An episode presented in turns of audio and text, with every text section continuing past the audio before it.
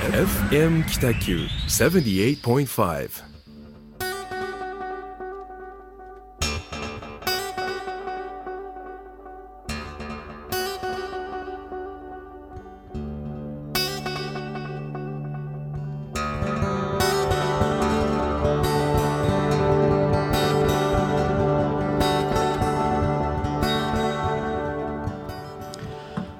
皆さんこんばんは、えーホワイトスペース始まりました。一級建築士の田村誠一郎と、えー岡崎デザインの岡崎です。えーどうぞよろしくお願いいたします。あのい一向に決まらないですね。ね。このスターティングの言葉が、あー固まらないというか、全く決まってない感じありますね。ういやバタバタでしたね。ん、ですね。ほんとはい。2分前にスタジオ入りしたという。危なかった。いや本当7分前お会計してました、はい。さっきのお店で。そうあのここに来るまでですね一杯飲むっていうのを毎回やってまして、ええ。っと今日はギリギリまで飲んだ店がこのラジオ局の前にあるお店なんですけど、ーそうですね。はい。えっ、とあのこ FM 北九さんは魚町の、えー中にあるんですけど、そのスタジオの前に2階に上がっていくはい。お店ですえね。ええ。っと、はい。私が紹介しましょうか、はい。はですね。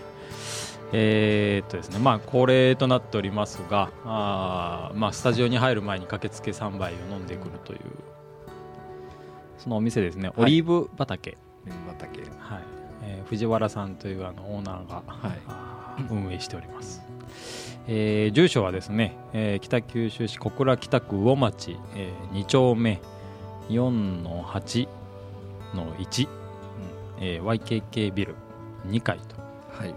えー電話番号はですね093の522の0011という場所ですはい。なんかあれですね。イケメン店員さん全員でしたね。そうですね、はい。あのーあれ絶対女性受けしますよね、本当に、そうですね。あのなんかシャキッとしてて、はい。爽快でそうですね。なんかツヤっとした感じのはい。ちょっと色気のある男性店員、男性店員さん。はい。でそこであの、まあ、今日飲んできた内訳を 一応恒例ということで 教えてもらいましたそうですね。はい。えー、とお店に入ったのがですね、えー7時半ですねでそれからですね私はまず生ビール1杯と、はい。えーその次はハイボールと、でその次はハンあのサングリア。サングリア。の赤。はい。ですね。いただきました、はい。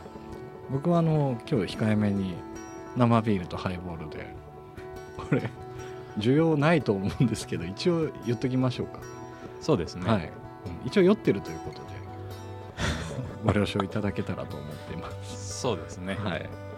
あのーまあサングリアはですね、はい。えーフルーツが4種類、えーあこれ梨ですかって言ったら違います、食い気味に否定されてましたよ、えーはい。えリンゴと、はい。えー桃と、うん、なんか俺が忘れているあレモンはレモンとか出てましたね。もう一つがななんか思い出せないですけど、なんか美味しい感じのはい。果物でしたね。あの全然酔わないうん感じの味でしたね、そうですね。甘くて、はい、すごくつけられた感じの、そうですね。はい、なんか女性の方も多くて、一ね。人でも来れそうなお店でしたよね。あのそうです、うん。テーブル席とカウンター席があってですね、うん。あのカウンター席に座ればイケメンはい。えーシェフたちが見えるという。席でしたね、はい。ぜひ。いやおすすめです。そうですね。オリーブ畑。はい。ぜひ皆さん一度ご来店くださいはい。はい。ということで、あのー今月もですね、えー前回人を呼ぼうって言ってたんですけども、はい まあちょっとうまくまとめる時間がちょっとお互いなくて、はいはいで実際にそういう方ともお会いはしたんですけど、はいえー、と今回もちょっはいとまた2人で1回やって見て。そうですね。次回からちょっとこれやってみようっていうことになってます。ですね。なんかゲストを呼ぶ呼ぶ詐欺みたいになってますけど。本当は友達いないんじゃないかっていう噂もありますけどね、ですね。まあでも本当はいろいろゲストを呼ぶとなるとですね、はい。それなりに準備もそうなん必要ですよね。し打ち合わせ期間も必要ですしはい。って思ったより大変だなっていうのはやっぱり、はい。あの実感としてはありますね。うん。本当なんか相手のことを聞きたいんですけどテーマがデザインっていうところの軸をぶらさないために、うん。こういう話してくださいってなるとその人の本当の部分が出てこないんじゃないかとか考えるとはい。まあでもあの水面下では進行してますんで、そうですね。はい、ぜひご期待ください。はい。はい。まあその、うん。ちょっと走りというか、はい。まあ、ゲスト候補のはい。お方々と、はいまあ、飲んできたというそうでことですすね。ね。あのーえーっとですね秘密基地のあのーっていうコワーキングスペースになるんですかね。あそこの、えーまあ、第一人者というか立役者の岡浩平さんはい弟さん弟さんですね。はいはい。と霧島フェニックスさんっていう方と、まあそうね。なんですけども、独特な方でした、はい、もうベンチャー感が半端ないうん。感じでしたね。ですね。であの飲み場飲み屋さんもうん。指定、指定というかここいいんじゃないでしょうかっていうところがまたすごいおつな場所でしたけど、あの伊藤真鶴になるんですかねあそこは。ちょっと、えー場所はしっかりすみません住所がわからないんですけど 有楽っていうお店、はい。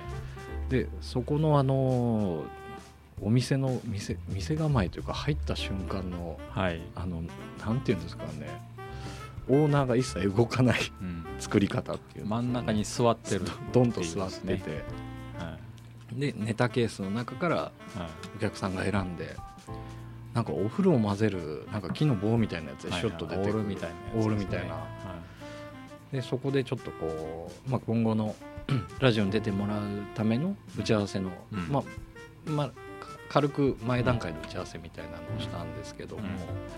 その彼ら2人ちょっと今あのゲストによ呼んでみたいなって思ってるのが、まあ、彼ら同世代なんですね。そうですね。ははいい、でかなり、まあ、ディープな発信をしてるうん。一面、まあ普段はちゃんとした社会人で、えー濡れ場研究会っていう、はい。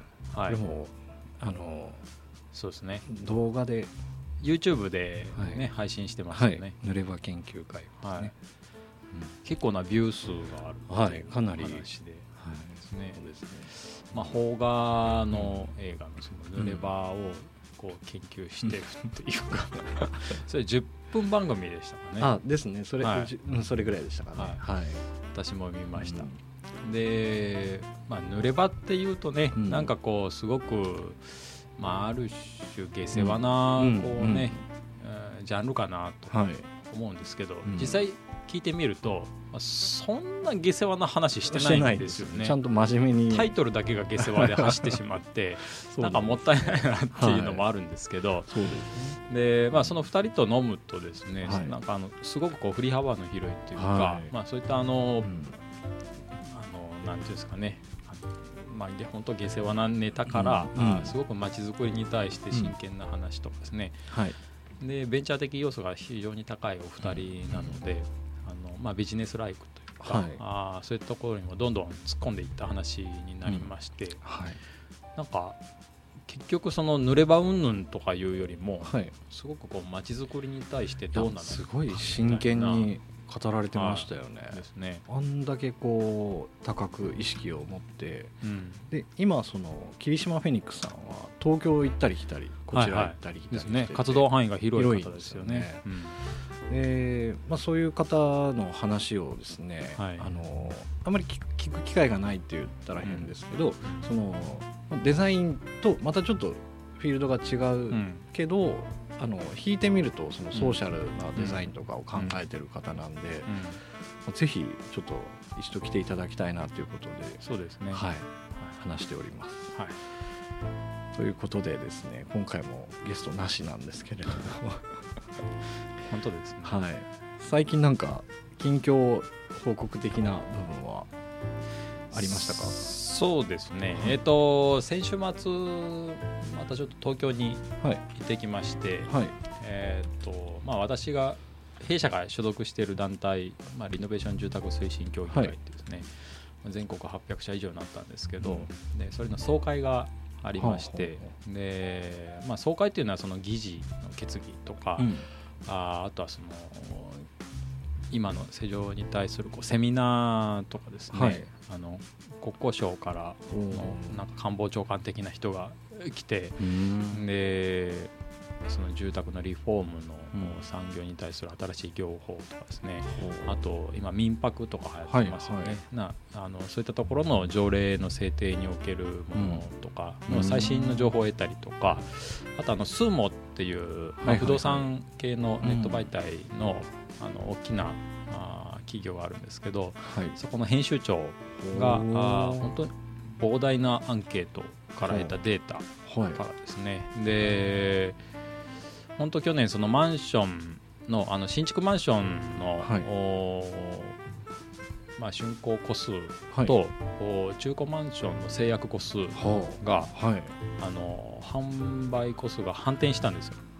えっと中古の方が上回ったってこと上回ったんですよ。で去年まではずっと新築市場はいっていう数字だったんですけど、本当それが去年末ですね、はい。あの中古物件の方が上回ったと。はで要はまあ中古物件を買って、はい。えーリノベないしリフォームしたりと、うん。で自分たちのその手を入れてですね、はい。住まうっていう人たちの方が数が増えたっていうことがありまして、うん。で結構それはもう去年あった情報の中では、はい。あの割とセンセーショナルなはあー時代の流れだったので、知ってる人も多いんですけど、はい。でまあ、僕ら業界の中ではじゃあそれを踏まえて、はい。これからの傾向とか、うん。あー一般消費者のこうニーズとかあーっていうところをこうどういうふうに進んでいくかみたいなセミナーがあったんですよね。はあはあはあ。でそれをお聞いてきました。はあ。なんか時代の流れというか変わっていってるんですかね。そうですね、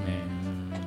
まあ明らかにはい。その、まあ、日本自体もはい。新築市場,、市場主義じゃなくて、その空き家対策っていうのはいろんな問題があはい。りますからね、うん。防災とかセキュリティとか、あとその、まあ、固定資産税を高く設定したりとかっていうのがあったりするので、うん。でまあ、それを解決するのが結局空き家をどう生かすかみたいなところですね、それをこう促進しようという動きがもろに出てるここ12年の話ですね。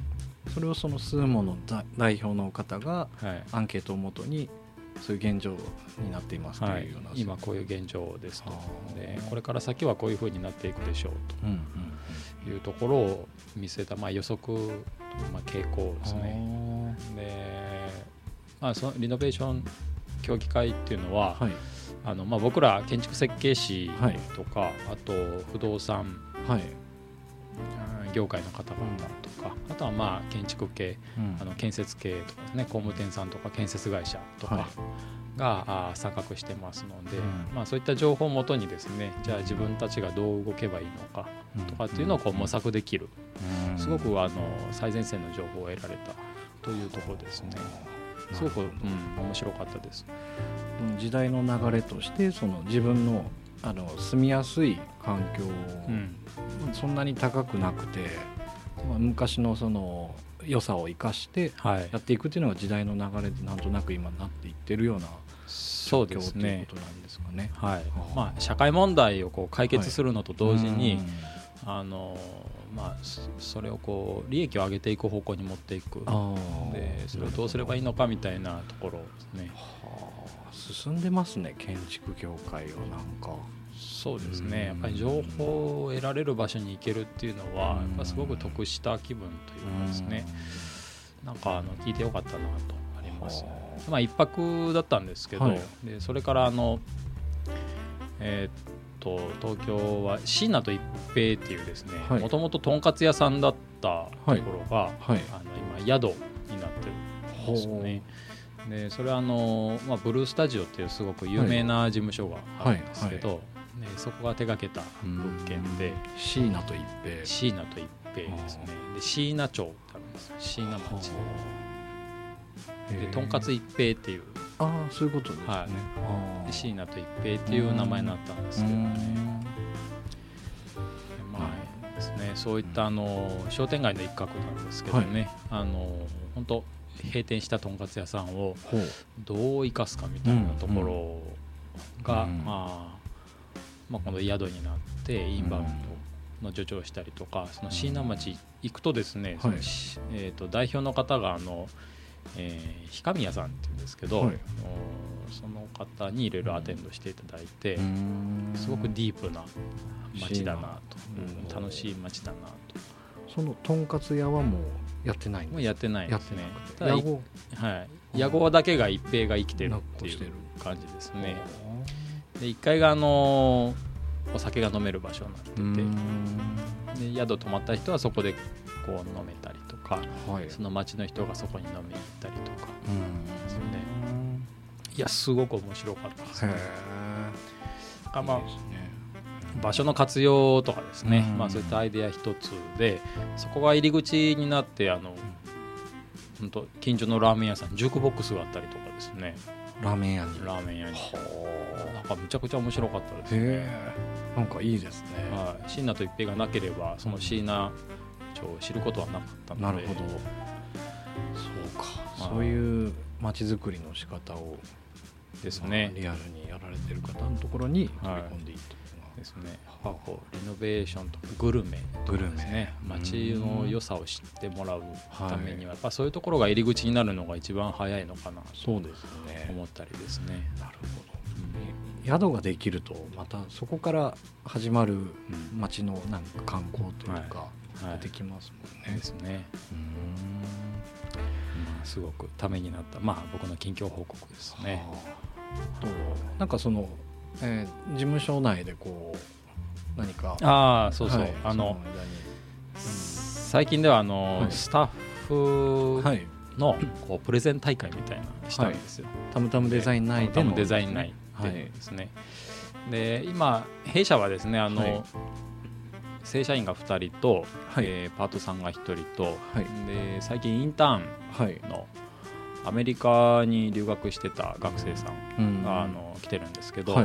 でまあ、総勢ん？5人か。5人。でちょっとプレゼン大会しようと。うん。で要は自分のことを15分喋ってくれということで事務所内であのパワポを使ってですね、はい。あのそれぞれプレゼンしてもらったんですけど、なんかすごくそれが良くて、はい。でまあ、チーフなんかはですね実は最近新築をほ建てましてうあご自身の。はい。ね。でそれがすごく優秀な 新築といいまおすか、まあ、弊社これだけリノベリノベとは言いながらも、はいはい。新築物件もそうなんですよ。うん。土地買って、はい。えー新築戸建てを建てて総額1700万ぐらいですか。土地含め。土地含め。ほう。むちゃくちゃコスパいいねと。っほていうですねなんかそういうことを、まあ、うん。土地の取得の方法あからー。建築工務店をどう探すかみたいなのをはいプレゼンしてもらったりとか、へえいや本当逆に勉強になりました。ねへこれだったらあの大体1700万とか2000万切る価格って戸建てしかないんですけど、はいはい。あのあ戸建てっていうのはその建て売り？はいはいはい。建て売りしかないんですけど、うんうんあのまあ、チーフはちゃんと自分で設計して自分で工務店見つけて建てたというですね。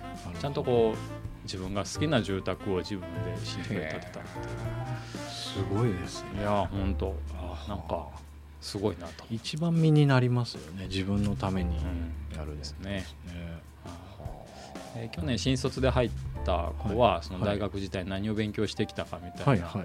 のをプレゼンしてくれて、はあ。で結局その,、まあ、その子が何を得意としてるかとか、は何にこう興味を持ってるかとか、っていうのが知れてよかったですね。黒崎商店街を研究題材として、え。うん卒論書いたと。は何なんだあ。そのえっと実現可能なプランとかそういう話ではなくて。ではなくて、あはい。こう例えば商店街から路地に抜けるところの、その路地に入った時ってなんかワクワク感があったりするじゃないですか、そのワクワク感が何なのかみたいな空間的ボリュームこう入り口が狭くて跡が続いててみたいななんか得体の知れないドアの入り口が続いてるとか、うん。あとは天井が急に高くなったりはいはいはい低くなったりっていうなんかそういう関係性をずっと研究しててなるほど。それを発表してくれました。ワクワクの要素をうん。なぜそう思ったかっていうのを、はい。あの研究していったんですね。ですね。聞きたいですねそれ。はい、いやすごく楽しかったですね。まあ、うん。そういう所内でのプレゼン大会もいいなはというのが報告です。あなるほど。いいですね、はい。なんか社内で。社内でね、まあ、お互いを知れるというか、新しい気づきですね。うん。岡崎君はどうですか？僕はですねあのーえー、とちょっといろいろこう予定が重なって、はい。本当は東京に行く予定だったんですけども、はい。ちょっと、あのーまあ、行けなかったんですけど、はい、であの別の町に行ったんですよね、はい、はい。でその話をちょっとこの後ゆっくりさせてもらおうかなと思うんですけどあなるほど。回曲挟んで。一曲挟みましょうか。わかりました。はい。はい。じゃあよろしくお願いします。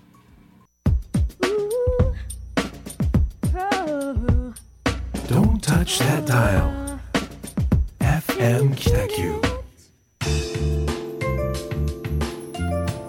はい、いい曲でしたね。はい、えっとさっきの話の続きなんですけども、はい、えっとですね私はあの延岡市に行ってきまして宮崎県の延岡市はい、であのこちらにあの私の姉がですねは嫁いで行ったんですけど、はい、その嫁ぎ先の、まあ、義理のお兄さんがはい。2015年の12月にお店をやりだしたんですね。あの創作料理というか居酒屋なんですけど、はい、であの感覚っていうはカタカナではい、延岡市感覚とかで検索したら出てくると思うんですけど、はい、そこのロゴマークとかを手掛けて、うん、えーっとですね一回行ったことあってちょっとはい。今回はその父親連れて行ったんですけど、ほうほう、まあ飯がうまいっていうですねああの馬手前味噌というかですねあの、はい。とにかく昔からの料理がすごい上手というか美味しかったんですけど、はい、まあ、今あのいろんなこう創業までですね、うん。2人で語ったりとかして、うん、いやーお店埋まるかねとかって言ったんですけど、うんうんまあもう狙い通り、はい、今もう予約は取れないっていうお店になってるみたいで、なるほど。はい、そこにちょっと行ってきまして、えっと、義理のお兄さんののお店ということですね。はい、姉もそこでやってて夫婦ではい。はい。切り盛りしてるんですけど、ああ、なるほど、はい。素晴らしいですね。まあ、15席20席ぐらいでしたかね。延岡の感覚というお店ですね。延岡市新町っていうところにあるので、はい、はい、もし延岡行かれた際はあのぜひ、ぜひ。はい、ちょっと事前予約とかしてもはい、修行時代は北九州だった。あそうなんですよ。ね。はい、あのー青柳さんの、はい。えーっとですね西安っていうお店。今はもうない。名店ですはい。ね。はそこでずっと料理をしてて、い。はい。はい。であのーそこで、えーえーずっと働いて修行して延岡に帰ったっていう流れはなんですけど、2015年ということは2年。2ですかね。年。弱ですね。弱で12月すかね。なんで、はい。なるほど。はい。1年半ぐらい。そうですかね。はい、うん。そうですね。まあぜひ機会があったらあの田野さんもあ日。南とかはい。日南から遠いですけどね。そうです延岡まで。ね、はい。宮崎広いですからね広いね。結構、はい。宮崎市とか日南はちょいちょい行くんですけど、はい。延岡ってあんまりそうなんですよね。そうですよね。ほぼ大分に近いですからね、はい。はい。うんまあ、あの高速が通ったんで、はい。だいぶ早く行けるんですけど、はい、はい。そうですね。東九州自動車道は眠たくなりますよね。あの休憩所がなくて、あはい。あ危ないですね。危ないんですよ、はい。あそこをちょっと、まあね。見直した方がいいんじゃないかなと思う。僕あの運転が苦手というか、はい。あの運転自体は好きなんですけど、はい。好きなリミットが1時間ぐらいなんですよね もうそれ超えちゃうとですねな,、んかもうだるくなってしまうのでそうですね。はい。じゃあここから中津ぐらいまでですかね。あそうですね。中津よりもうちょっと向こうかな、中津、うん。うん。まあ、1時間圏内ですかね。なるほど。いう場合は多いですね。うーん。いやもうぜひなんかその感覚というお店はですね、本当に美味しいのでぜひ行っていただきたいな。した。居酒屋さん？居酒屋さんですあーわねかりました、はい。ちょっと宮崎行った時にはですね、は延岡ちょっと寄ってみて、はいぜひぜひ。感覚に行ってみます。はい。はい。であの私はですね事務所内でプレゼン大会はしてないんですけど、はい。よくあの、まあ、うちもあの一人スタッフさんがいてですね、うんうん。あのお菓子とか買った時に、はい。なんでこのパッケージになったのかっていうのをすごいこう議論というか、あはい。あのこうなんでそうなったんでしょうねみたいな話の投げかけをして、はい。であの納得するかしないかみたいな話をするんですけど、はい。あのすっごい美味しいアルフォートっていうチョコにクッキーがついたようなやつ、めっちゃうはい。まい。あれの抹茶味がめちゃくちゃうまいんですけど、へでパッケージがーはい。うーんっていうところがあってでそれはあの普段からそういう、まあ、パッケージ作りが専門ではないんですけど、はい。あのちょっとなんでそうなったか分解してみようっていう話になって、はい。でまああのたくさん出ていく商品って、まあ、無数にあるんですけど、うん。その中から選んでもらわないといけないっていうのがまず第一にあると思うんですけど、アルフォート抹茶味はですね、えーなんていうのかな、まあ、金箔が 周りに置いてあるんですけどね、はい。あの貼ってあるんですけど、はい。そこで高級感を出して、はい。であとお茶の清涼感を出して、うん。あとまあおばあちゃんを狙ったんじゃないかなっていう僕のなんとなくの考え方もうとにかく分かりやすいはい、ちょっとこう高級抹茶うん。のあのでアルフォートの中でも高級品だよっていううん。あのデザインを作ったんじゃないかみたいな話をして、はいうんどうなんでしょうねみたいなことをこう投げ返してもらったりとかして、っうん。ていう分析を、なるほど、まあ、アルフォート抹茶味以外にでもですね、うん。あの北九州市発行のポスターとかにはい。対してすはい。ごいあの、まあ、デザイナー目線でこうえぐっていくんですけども、なるほどですね、うん。このデザイナーはなんでこのデザインにしたんだろうみたいな、っうんうんていうことをよくやってますね。あでもすごく大事なことですよね。ね。スタッフとその話をするわけでしょ、はい、えー多分僕らでいうと建築の空間に入った時に、はい。ななんでこういうふうにしたんだろうねはいみたいなところを、うん。多分その設計者の思考プロセスをずっとこう遡っていって、はい。はい。えー読み取うんっていくっうん。ていう、まあ、練習というか。そうですね。訓練というか、うん。はい。ですね。だからなんか結構そのデザインって表面的な部分しか見られないような、はいはい。風潮というかその、まあ、かっこいいっていうところとか、うんおしゃれとかっていう、うん。なんか漠然としたあうん。のキーワードで言われがちなんですけど、うん。まあ、そこにはちゃんとその理由があるっていうのを自分も知っときたいなっていうですね、はい。はい。美味しいお菓子だっただけに。うん。でもうちょっと分からなかったんですねこれ。あの多分おばあちゃんが買いそうだっていう なんとなくの。もちろんに行き着いた。はそうなんですよね、まあ文字組みのことやらですね、はい。なんでこの書体を選んだのかとか、はこの紙はなんでこれを使ったのかとかいろいろこう考えたんですけどまあうーんちょっとまだ今のところ答えが出てないんですけど、うん。まあまあそういうことをたまにやってますね。まあ、グラフィックとか、あの商品パッケージのデザインって、はい。特にあのなんだろうこうつかみみたいな、はい。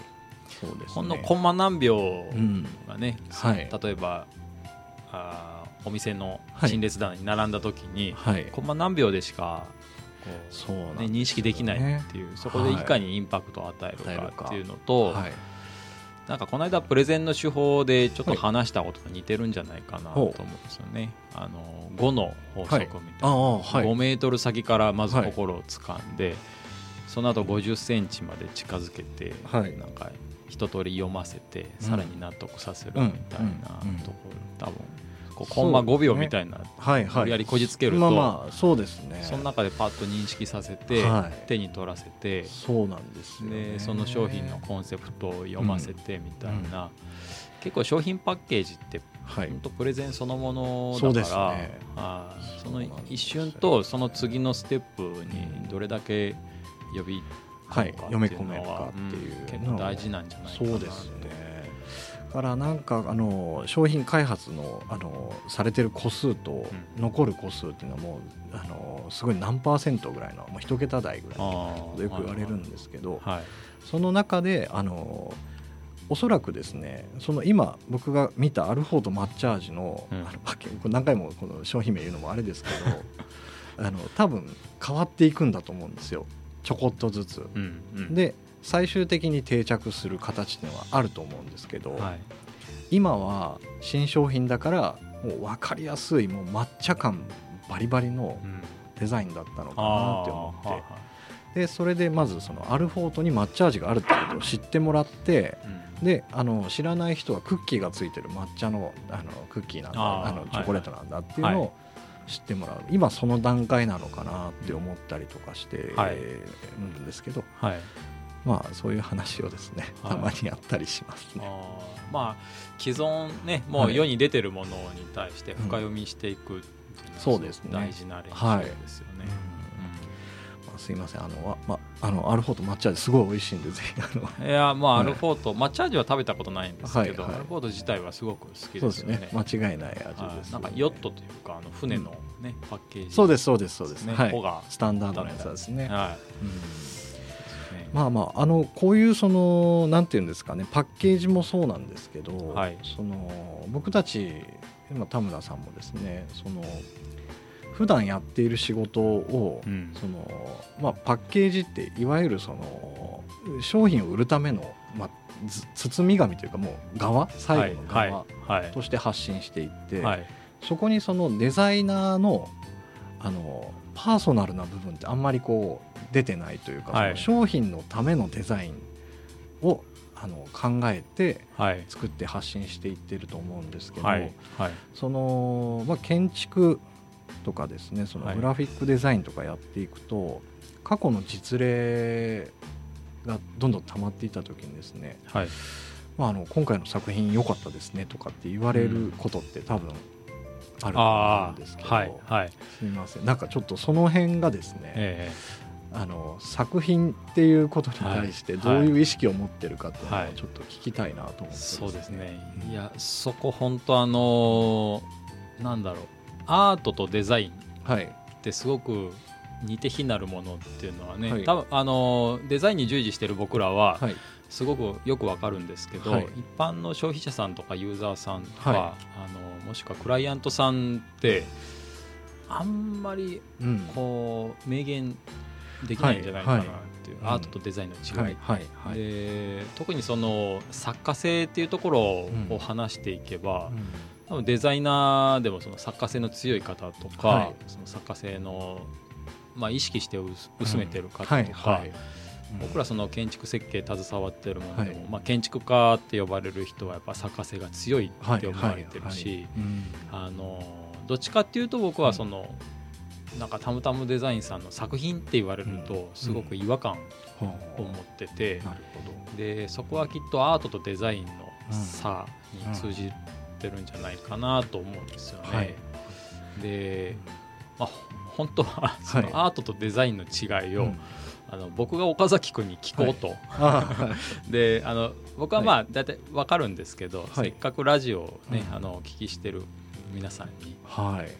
で下手なこと言えないですよね。そうなんですよ。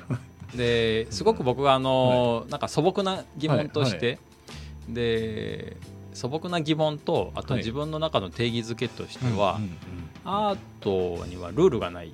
はいで、うん。さらに個人の表現だとはい。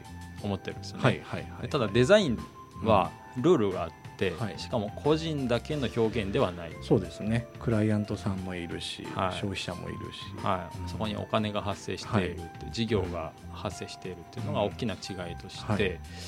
でやっぱそこに作家性を見出す方ももちろんいれば、はい。あー作家性を見出せない、うん。ちょっと違和感感じる、はい。まあ、僕みたいな人もいて、はいはい。ただアートについては、ほぼ100%みんな作品はい。というか言ってもいい。言ってもいいですよね、はい。いいでしょうねっていう違いがすごくあるなと思ってですね、でそもう一つ素朴な疑問としては、はい。じゃあデザインはい。に携わってる人ではい。作家性を持ってない方はい。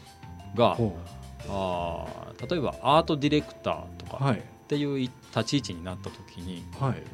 アートディレクターって言われれば、じゃあそのアートを包括してるはい。からそのアートの要素の方が強いのかと、はいはいはい。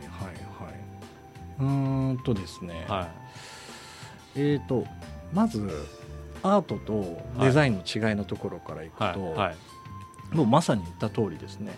うん。あのルールがないのとあるうん。っていうのがうん。置き換えるとルールがないのって自問自答みたいな自己解決できるんですよね、ただ終わりもないっていう。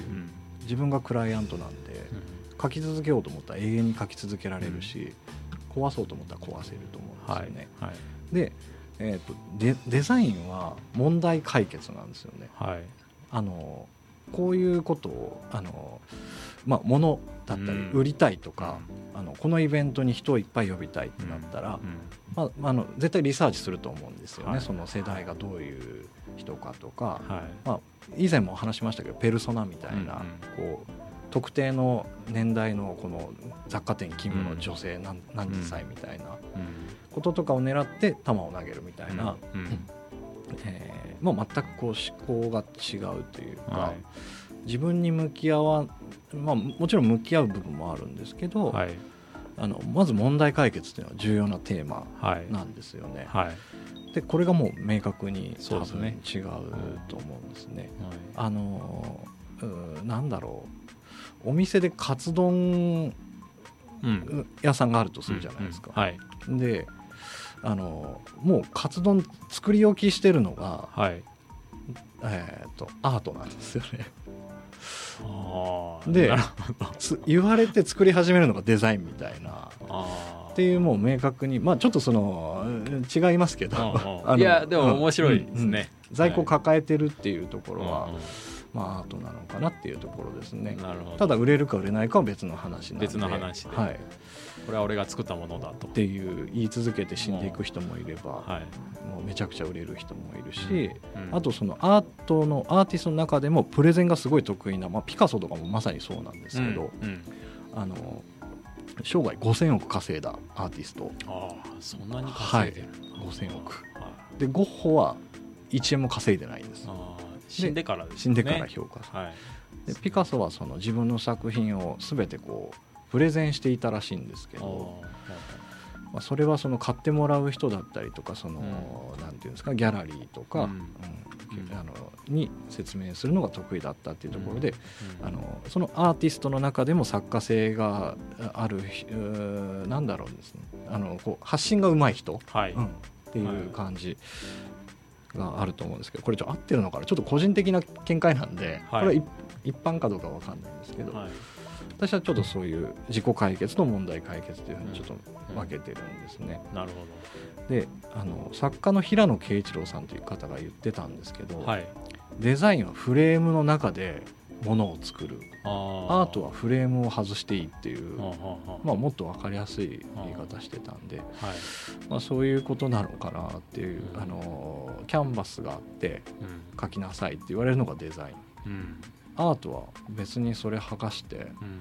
あのもっと大きな布貼ってもいいだろうし、うん。っていうところですね。そうですね。うん。まあルールがないっていうところですね。に行くんですよね。はい、はでその流れでそのアートディレクションっい。はいていうところがうん。あの僕もそれ名乗ってるんですけど、はい。アートディレクターはっていう、い。はい。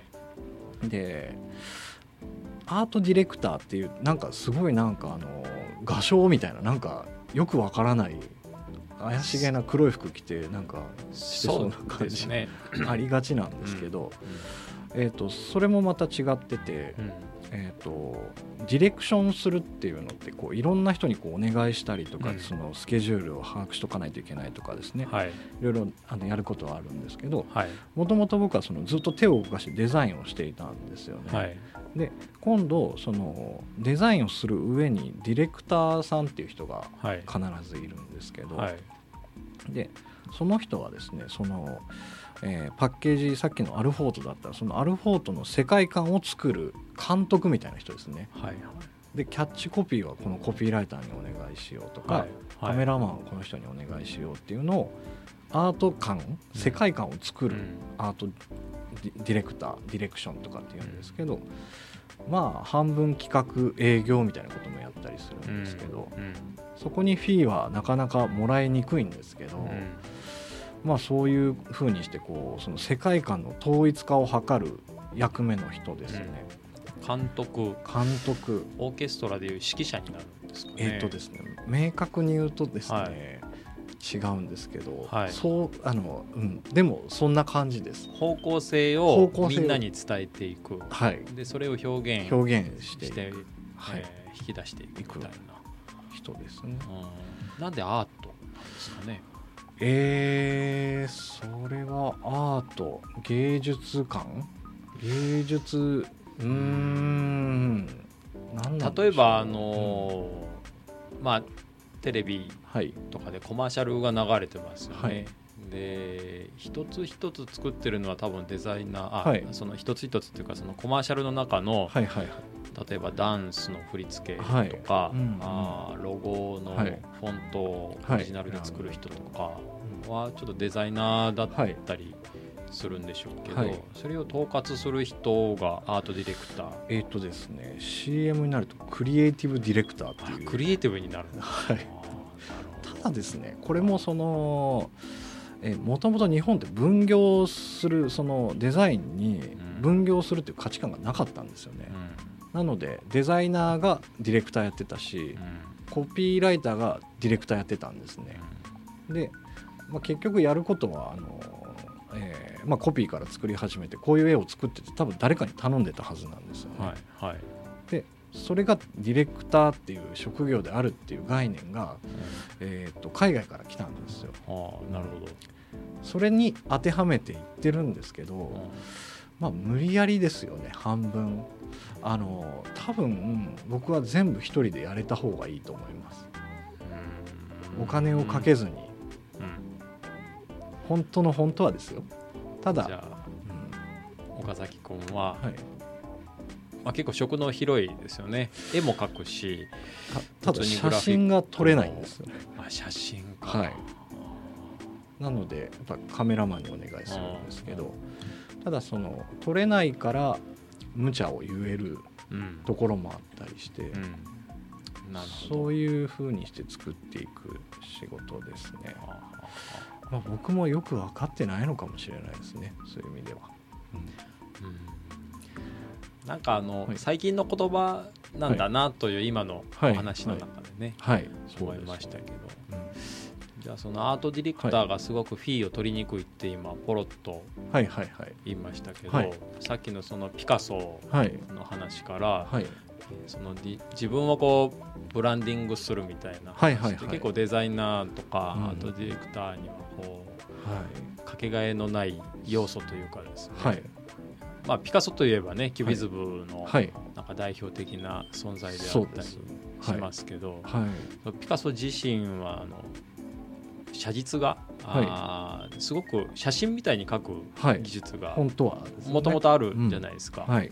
本当にあの白黒の写真かなって思えばはい。実は鉛筆画でピカソがあ描いたはいはい。みたいなはいような絵って実はあってて、はいで僕がまあふわっと思ったのは、はい。あのいわゆるこうアーティストってはい。自分が持ってるものをはい。いかにこううまく表現できるかみたいなはい。ところが大事なんだろうなと思ってたので、はい。ピカソはその写実画っていうこう映し出す忠実はいに表現するうん。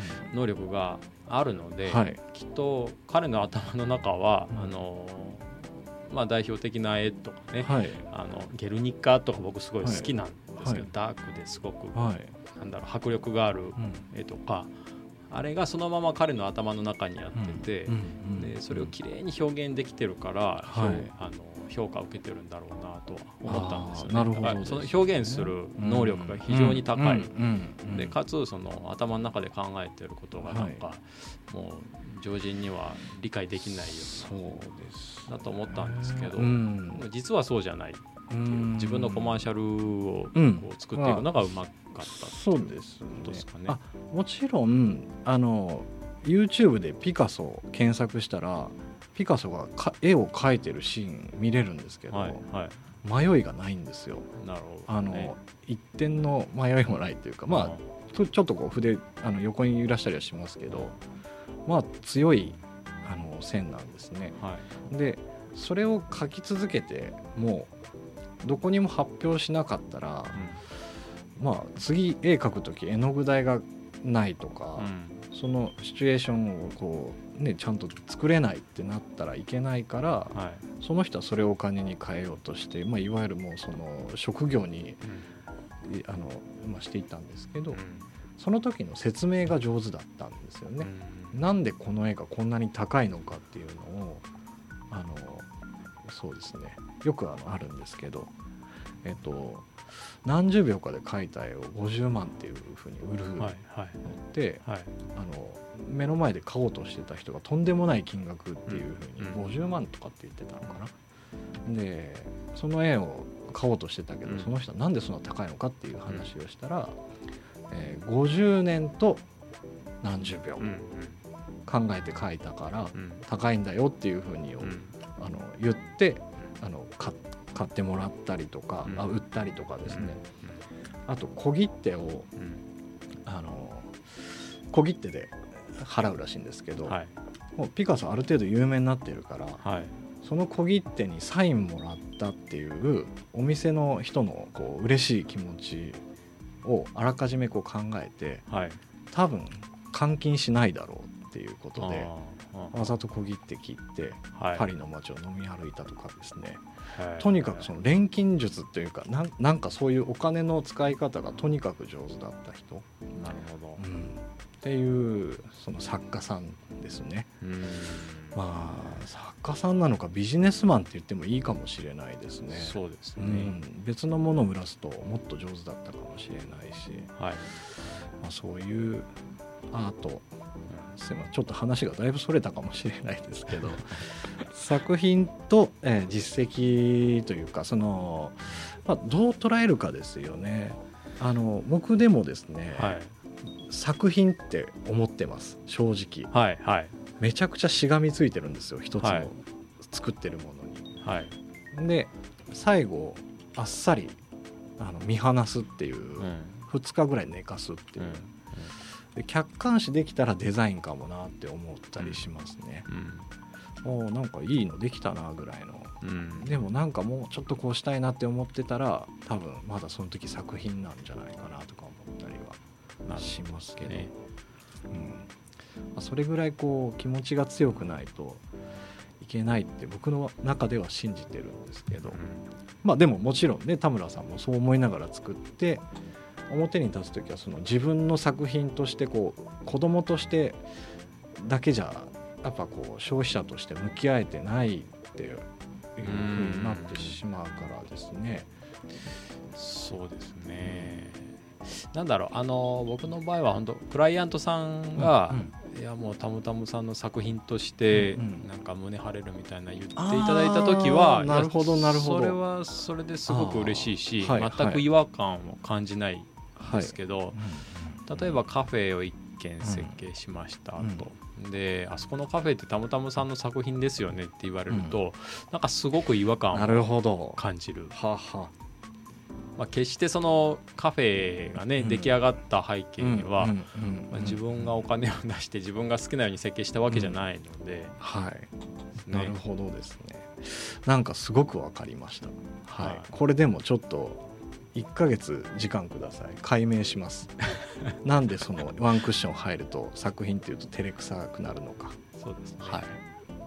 今ディレクターが出した字がちょっと見えなかったんですはい。もうそろそろあそろそろ時間になってしまう。ちょっとあもうこんな時間はい。